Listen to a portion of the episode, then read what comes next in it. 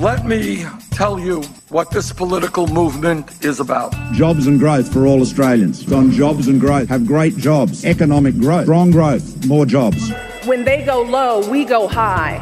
I'm seeing in my mind something very similar with this bill to a colonoscopy. Let me just stop here so you don't waste a line of questioning. I'm just giving you... I love the mansplaining. I would build a great wall, and nobody builds walls better than me, believe me. Please clap. Please clap. The job is right. This is Represent. Represent. Represent. Represent. Represent. On SYN Nation.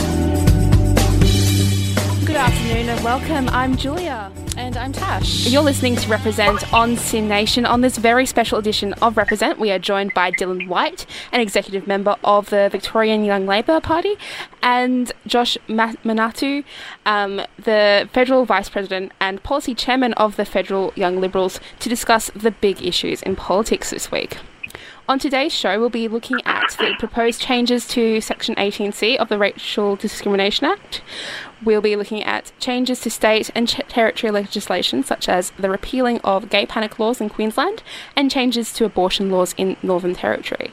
And we'll also be looking at the fairness of the welfare system in light of Senator Jacqui Lambie's speech to Parliament this week. You can join in the conversation too. Tweet to us at SYN Represent or follow us on Facebook, facebook.com/SYN Represent. So first we just wanted to start off with an open question, but hi Dylan, hi Josh, thanks for joining us today. You're welcome. So the first question is sort of an open question to both of you, but I wanted to start with Josh. What does it mean to you to be a member of the Liberal Party? And I'd also like to pose this question to you, Dylan, also, but Josh, you first. Well, for me, being a member of the Liberal Party is an opportunity to try and go about making positive changes to the community for all people. And from my point of view, being the Young Liberal Vice President, I seek to champion the ideals and values that we have as young Liberals and to push for positive policy change in those areas. Yeah. And Dylan, why are you a member of the Labor Party? What does being a member of the Labor Party mean to you? Look, clearly it sort of means a lot. It's almost impossible, pretty hard to feign an interest in politics, but I probably see myself as more than just a member of the Labor Party. That's one facet of it, but I see myself as a member or a piece of a wider movement, probably the Labor movement, in a more holistic sense. The Labor Party, is a political wing of the Labor movement, but yeah, I do see myself as probably part of a larger movement. Look, the reason for is probably for me getting good policy outcomes for working Australians, making sure people have good, high-paying jobs, full-time jobs, and they're able to put food on their family's table. Yeah. Do you think there is considerable divide between the left and right ideologies? Do you think that's a cause for concern, or do you think that's just been the same as it's always been? We'll start with Dylan first. Look, we're probably seeing a rise in maybe the sort of far-right type of politics or Tea Party type of politics that you would traditionally see in an American sort of political system. I think there's always been a divide between the right and the left in terms of ideologies, and there will continue to be. It's probably more complex than that, as you have different ideologies on both sides of politics. But yeah, we've definitely seen, I think, a rise in sort of more far-right sort of politics, your Corey Bernardis, Pauline Hanson types. But yeah, I think that divide will always be there, yeah, for sure. Josh, what are your thoughts on the divide between the left and the right? Well, I think there is a divide. There's obviously always been a divide, but I think the divide has gotten a bit wider in recent years, mainly because the Labor Party have gone further to the left.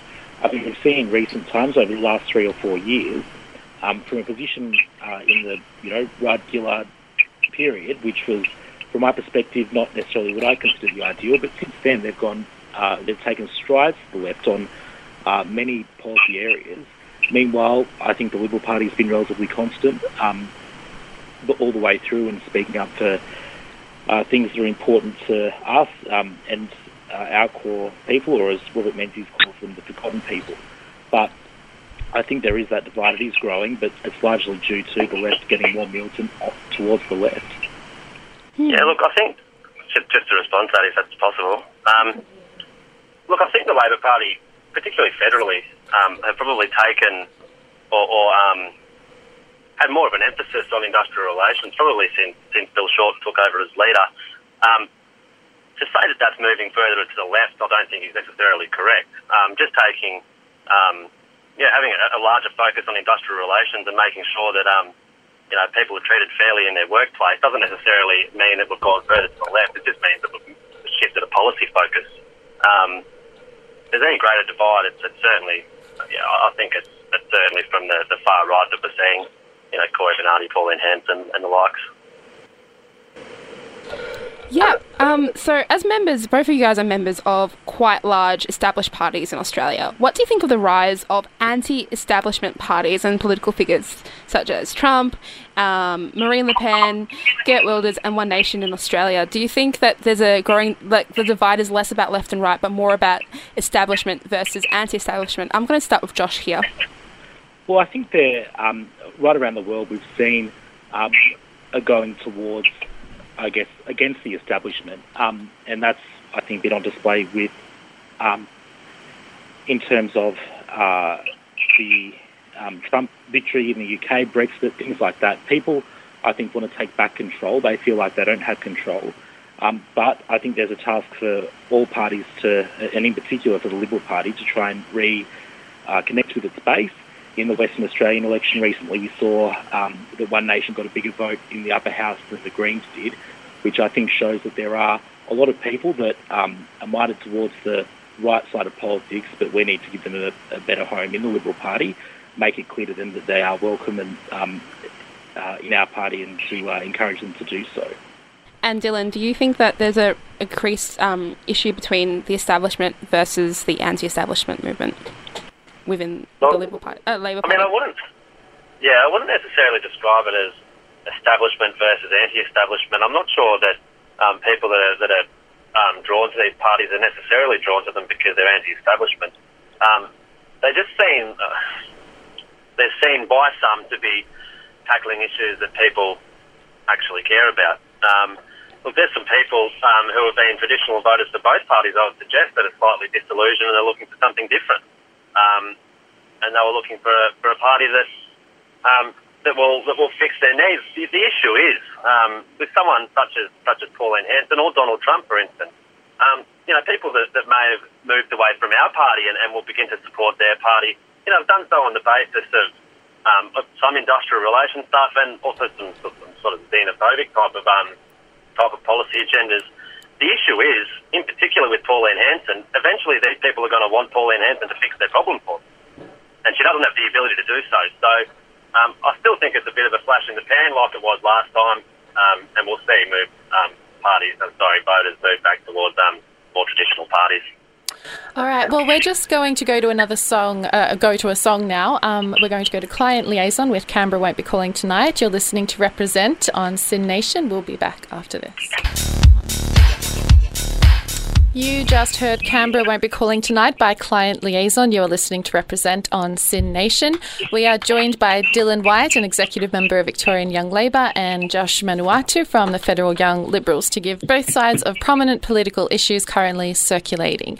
So we're going to go on to the topic that's been discussed at length this week, is the proposed changes or the changes made to Section 18C of the Racial Discrimination Act, which would see the words offend and insult be taken away and replaced with just insult, offend and humiliate and replaced with harass. So harass has a lot of weight in this regard. Malcolm Turnbull has said the changes to the Act will strengthen it, not undermine it. And previously he said he wouldn't be making changes when he was elected, but has changed tact. So we just wanted to ask both of you, do you think that the Act as it was drew a fair line between freedom of speech and freedom from racial vilification? And going on from that, what effect will the new changes to the Act have in curbing racial discrimination and advancing our right to freedom of speech? So, Josh, I'll start with you. Well, we think that the changes are good. We were deeply concerned about what had become of the Racial Discrimination Act and specifically Section 18C. And you just have to look at the QUT case where four 4 students from QUT were taken, dragged through courts and tribunals for 3 years. It cost them around $30,000 to do so, just to be found innocent all over a Facebook post. So we think that where the Act currently stands is problematic. It does allow for young people to basically put a threat of these kinds of actions over Facebook posts. And we think that's wrong. We think the Act as well, as it stands with the very subjective terms of offence and insult in particular, basically getting to the realm of hurt feelings as opposed to what these kinds of acts should be stopping, which is harassment and intimidation, which is what the government's put forward. So I just wanted to ask on that point, when you say insult and sort of put them in the mindset of hurt feelings, the Act 1A of the Act does say if it's reasonably likely in all circumstances. So it is like extraneous circumstances. It's not lighthearted in the word insult, though. Yeah, but if you have a look at what was posted on Facebook by the QUT students, which sure, they were found guilty, found innocent, but after 3 years of court, after spending $30,000 on legal fees and the reputational damage that goes with it, and we think that's wrong. We think that you shouldn't be dragged through court for all of those kinds of things. Similarly with the Bill League case, where there was a very clear exemption under Section 18D, we still had the Racial Discrimination Commissioner going out soliciting complaints, getting it to a point where lawyers needed to be involved, all for the complaint to be dropped. So the explanatory memorandum can say all it likes, but in fact, this Act is being used to, in effect, bully people through process. Mm. Dylan, what are your thoughts on this? So, I mean, just firstly, it's pretty amazing. I mean, this is a government that went to an election with the slogan jobs and growth. That promised the nation that they were going to provide better jobs and they were going to grow the economy. We've just seen an entire week in Parliament where the government has concentrated argument about ADNC. ADNC does not deliver one job for Australia. It doesn't give one Australian a pay rise. It doesn't turn or change one Australian from casual work to full-time work. It is an absolute farce. And Scott Morrison said the exact same thing 2 weeks ago. So just on that point, I just wanted to say that it's a complete waste of time. In terms of changing the wording, I mean, to insult and offend is subjective, yeah, fine. To harass is also subjective. I don't think the change will really do a thing. It's pretty simple for me. Don't be racist. Don't say things of a racist nature to people, to offend them, to harass them, to insult them. The entire thing is ridiculous, in my opinion. It's a waste of time, and it's not something we should be concentrating on. People are losing their jobs. Ford's just closed down. Alcoa's closed down. Holden and Toyota closed down at the end of this year. Let's concentrate on getting those people jobs instead of repealing an act of Parliament. Dylan, governments can walk and chew gum at the same time, and and I noted with interest this week that Mark Dreyfus, Labor went to the election promising jobs as well. Mark Dreyfus is wanting to radically change anti-discrimination laws across the board to bring in whole new cohorts to be covered by similar provisions to offend and insult. So, it's all well and good for you to say the government should be focused on jobs, but when the opposition's not, is in this space as well, I think it diminishes any credibility you might have. Yeah, the opposition isn't governing though. It's a pretty telltale or clear sign who's actually running the government, isn't it? 2 weeks ago, Scott Morrison and Malcolm Turnbull said that they wouldn't be changing this. It's a non-issue and they're not concentrating on it. Suddenly in 2 weeks, it's the biggest issue of all time and it has to be, it has to be changed. This will not improve the life of one Australian. Well, I think it does improve the lives of a lot of Australians because it's vital that we have laws on the books that actually do what they're meant to do, which is stop racial harassment and racial intimidation and also protect people who have been had their reputations trashed, dragged through courts, seeing all sorts of things said about them in papers and the rest for a tune of about $30,000, all to be found innocent. I think that's a problem. And if this was any other space, I'm sure that there'd be a unity ticket between the Labor Party and the Liberal Party, saying nobody should be subjected to court for 4 years, have huge amounts of money having to be thrown into it over whether someone basically has hurt feelings just to be found innocent. We think that's wrong. Yeah, I think it was any other space, Dylan, you'd be agreeing with me. But My point, back to the point, the government can do more than one thing at a time. The government is focused on creating jobs and building a stronger economy, as well as ensuring that this fundamental principle, which our nation was founded on, of free speech, is protected. Anyway, we are actually going to go to another topic right now, but definitely 18C is a huge issue right now, whether we want it to be or not, or whether we think there's more important things, or if it's just what we need to talk about right now or not. But on to other federal news now. This week, Senator Jacqui Lambie had an impassioned speech on her life as a single mother on the DSP after being medically discharged from the army. In this speech, she pleaded with the major parties to vote against the push to freeze the family tax benefits, amounting to $1.3 billion rather. This did pass through the Senate, however. But the point is, do you think that our current welfare system is fair? And if not, what should be changed to make it fairer for Australians? I'm going to start with Dylan here. Yeah, it's a really tricky question, isn't it? Look, to be quite frank, cutting the single-parent pension, probably a debate that New Start's at the moment. Whether it's fair or not, it's incredibly hard to live on. Jacqui Lambie's speech, and it probably went straight to the heart of it. It's not easy being on welfare. Every cent counts. If you catch even the smallest cut, it can throw your life into complete chaos. I think there probably does need to be some reform in Australia's welfare system. Exactly what that looks like, I'm not 100% sure at the moment. But yeah, look, it is incredibly hard to be on welfare. My heart goes out to anyone that's on it. But yeah. Just as you were saying that, the Labor Party is meant to, it is a part of the Labor movement, and it is, being very much focused on welfare. Do you think that the Labor Party can still call themselves, a party for the welfare system, even though there's a lot of tension from other smaller political parties who are saying that maybe you guys aren't doing as much as necessary on welfare?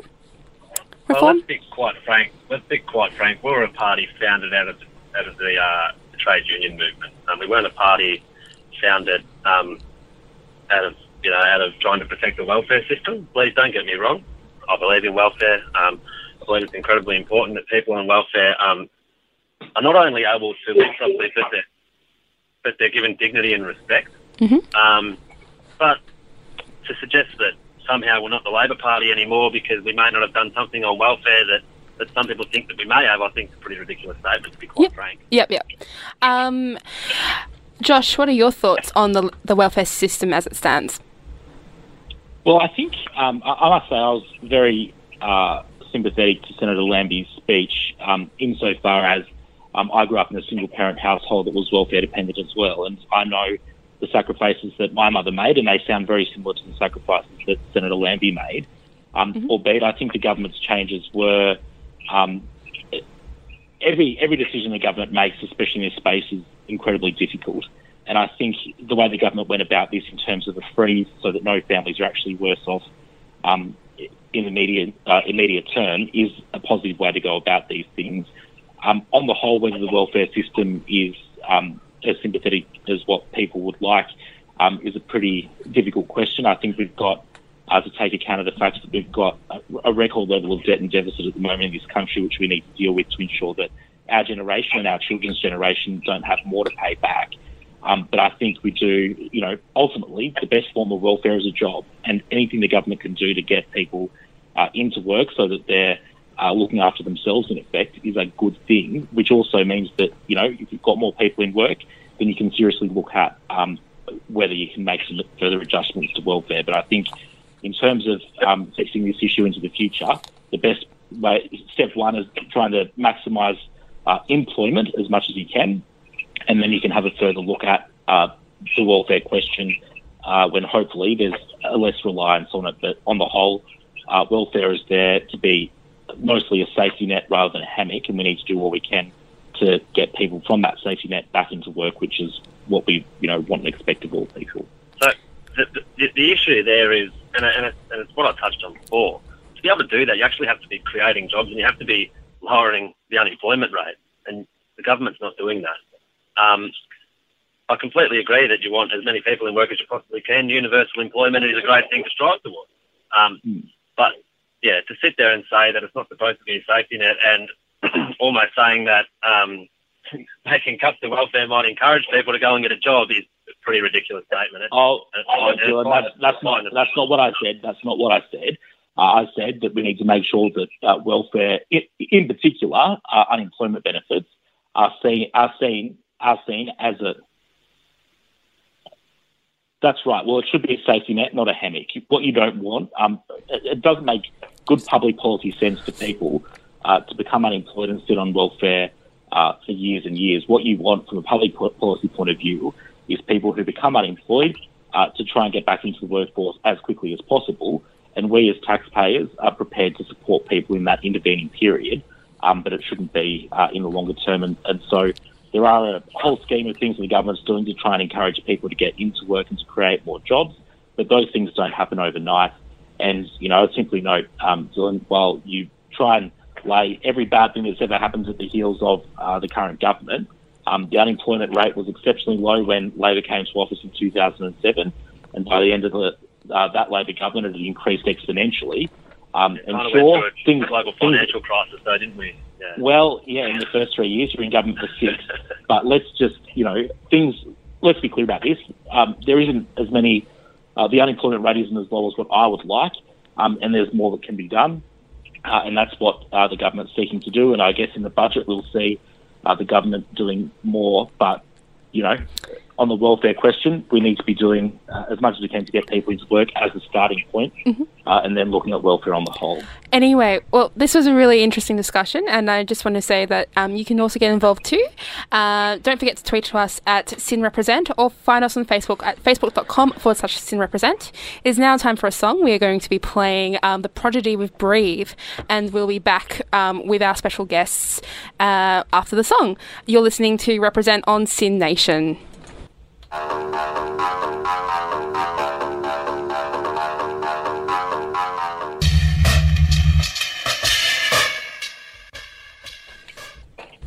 That was Breathe by The Prodigy. You're listening to Represent on SYN Nation, the hour of politics.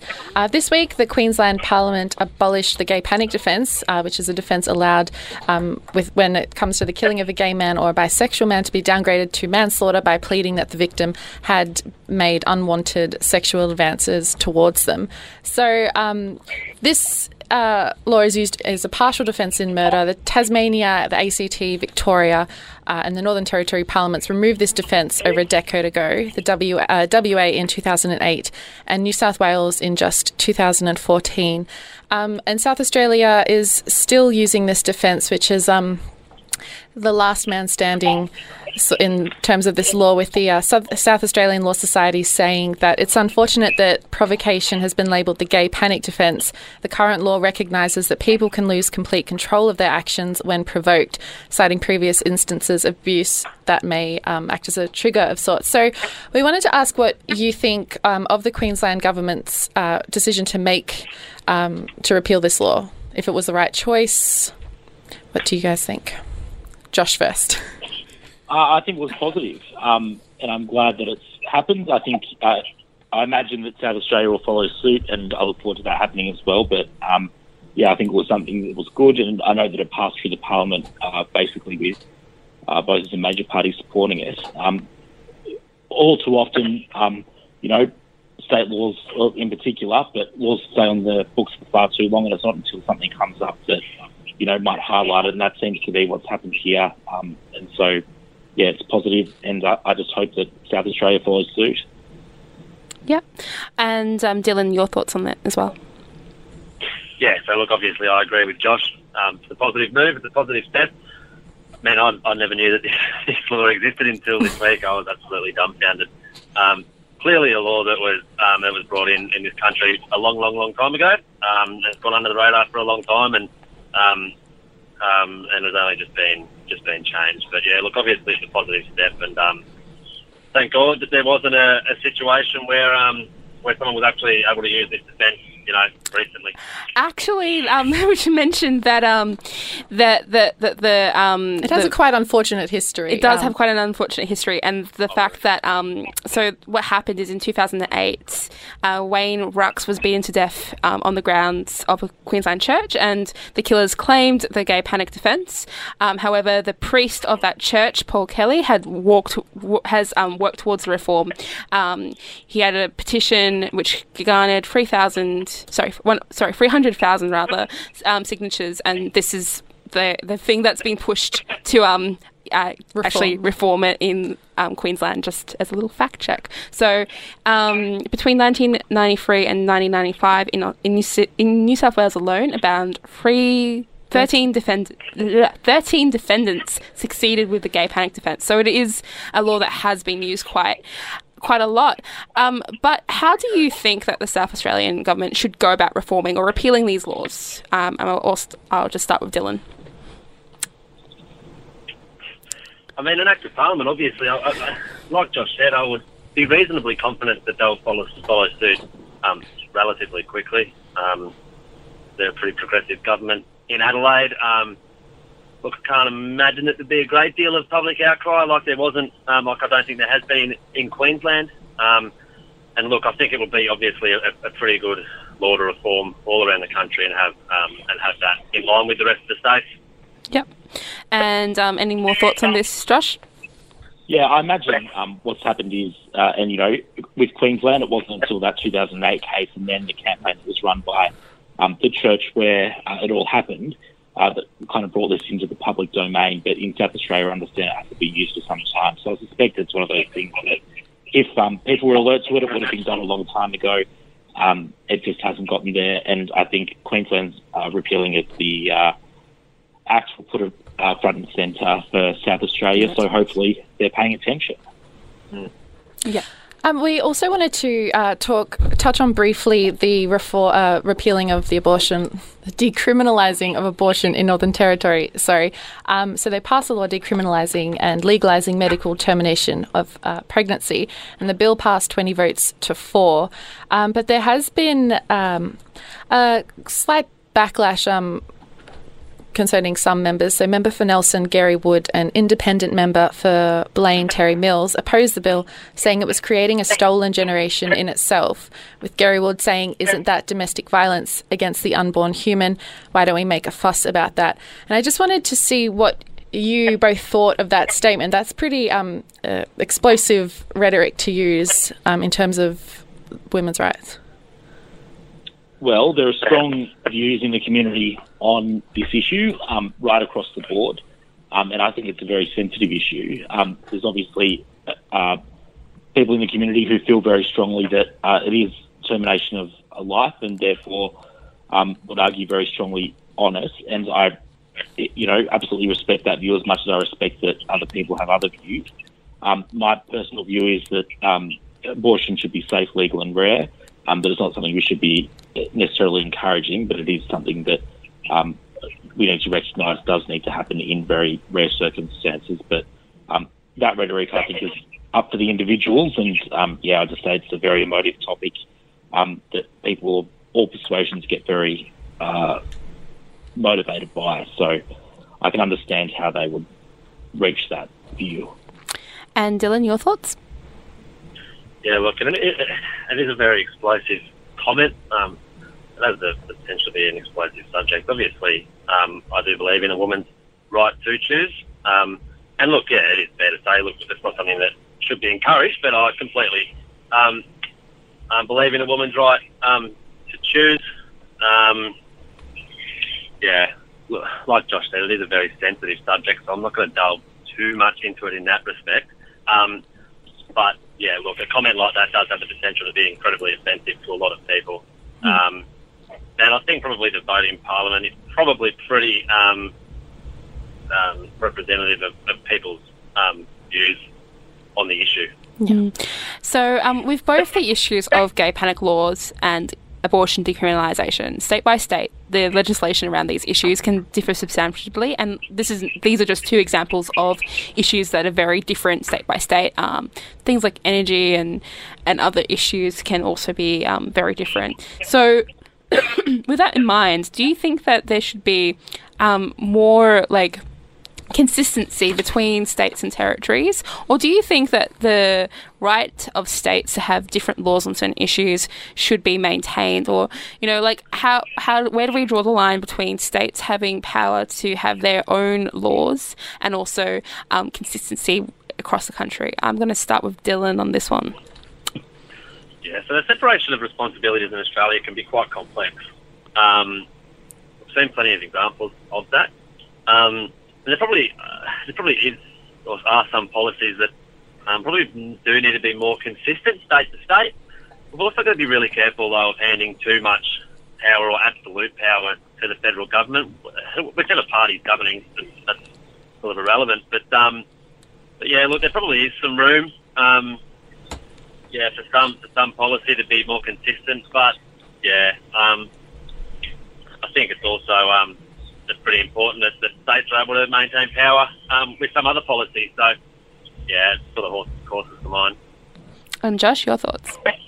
I'm very much a federalist, so I'm very keen on states having as much power as is possible. I think we've got, in the Constitution, things laid out as the way things should operate. I think over time, though, we've seen a bit of a moving away from that to an extent, and we've seen a lot of blurring of the lines on certain things, especially in the health and education spaces where both the state and Commonwealth governments try to fund things. I think that needs to be a bit of a clearer, or we need to return to a bit of a clearer delineation between who's responsible for what, so that you can get the full benefits of competitive federalism. And I just would say as well, on these two issues that we mentioned, they are as a result of competitive federalism, and states have in effect sought to kind of outdo each other to get the best possible laws in their view. And I think that's something that is actually good for the country right across the board. So I think, yeah, anything we can do to encourage the federation and competitive federalism is a good thing. And I agree with Dylan that, Canberra having more power isn't necessarily a good thing. Hmm. All right, well, we have been talking about some really interesting and prominent issues across the country and the world. You can be involved too. Send us a tweet to @SYN Represent or follow us on Facebook at facebook.com/SYN Represent. We're going to go to another song. This is That Poppy with Low Life.